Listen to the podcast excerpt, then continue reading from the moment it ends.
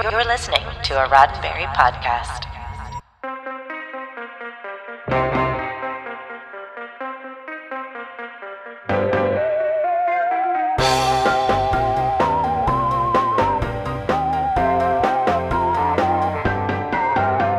I'm Jessica Lynn Verdi, and this is your Sci Fi 5, five minutes of science fiction history for December 21st.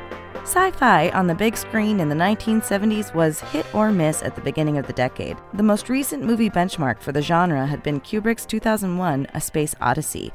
Early 70s sci fi movies tended to, instead, follow their modern day drama counterparts, oozing the cynicism and fatigue left over in the wake of Vietnam and Watergate. The late 70s and a little movie called Star Wars put awe and wonder back on the table, and suddenly every studio was dusting off post 2001 sci sci fi scripts that had been gathering dust on the back burner. Even Disney, which spent much of the 70s leaning into live action rather than animation, pulled such a project off the shelf and dusted it off. The result premiered on this day in 1979 under the title of The Black Hole. The Black Hole began development years before Star Wars as Space Station 1 and quickly became Space Probe 1. Pitched and planned as a family friendly sci fi take on disaster flicks like The Poseidon Adventure or The Towering Inferno, following all the tropes of that genre, a large all star cast playing characters with interlocking backstories and interconnected fates. Instead of a huge tidal wave or an out of control fire in a high rise, a black hole would provide the jeopardy that wreaks havoc for all these characters and their massive spacecraft. Rewrites and a lengthy, all expenses paid stay in Hollywood development hell gradually stripped away literally every part of the original outline except for the black hole itself, and a sole mention in the dialogue that the formal name of the mission of the USS Cygnus was Space Probe 1. In a moment, the story keeps changing, and yes, make way for hashtag floaty robot buddies.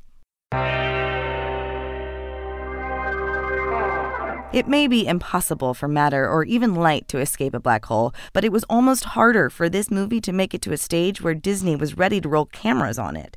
Because of all the money that had been spent on design work for various stages of the evolving script, involving legendary space artist Robert McCall and the return of Peter Ellenshaw, who only thought he retired from showbiz, Disney executive Ron Miller championed the project when many other studios would have written off the development costs and called it done.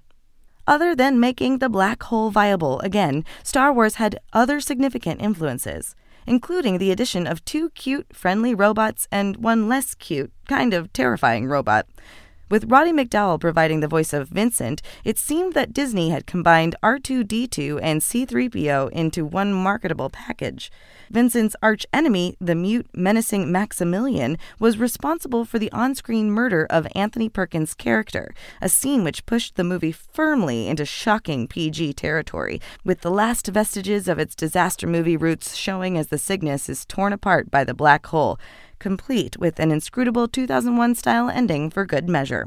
Despite a flood of merchandise at the time of the Black Hole's release, the movie was generally considered a flop almost immediately. And the years have not been kind either. None other than Neil deGrasse Tyson singled out the black hole for having some of the worst science ever to feature in a science fiction movie. And while the HD release of the movie reminded us that the sets and matte paintings and design work were amazing, it also reminded us that the hovering robots sometimes hang from all too visible piano wires. And yet, Disney had a remake of The Black Hole in very slow development around 2010, with Tron Legacy director Joseph Kosinski originally set to direct this potential franchise revival too.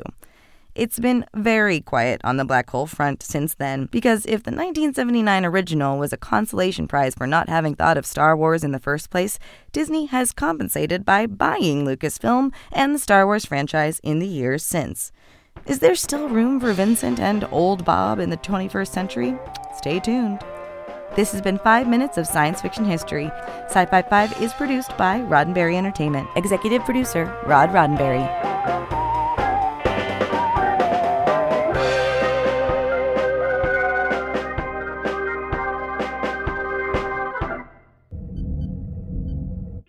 This is a Roddenberry podcast. For more great podcasts, visit podcast.roddenberry.com.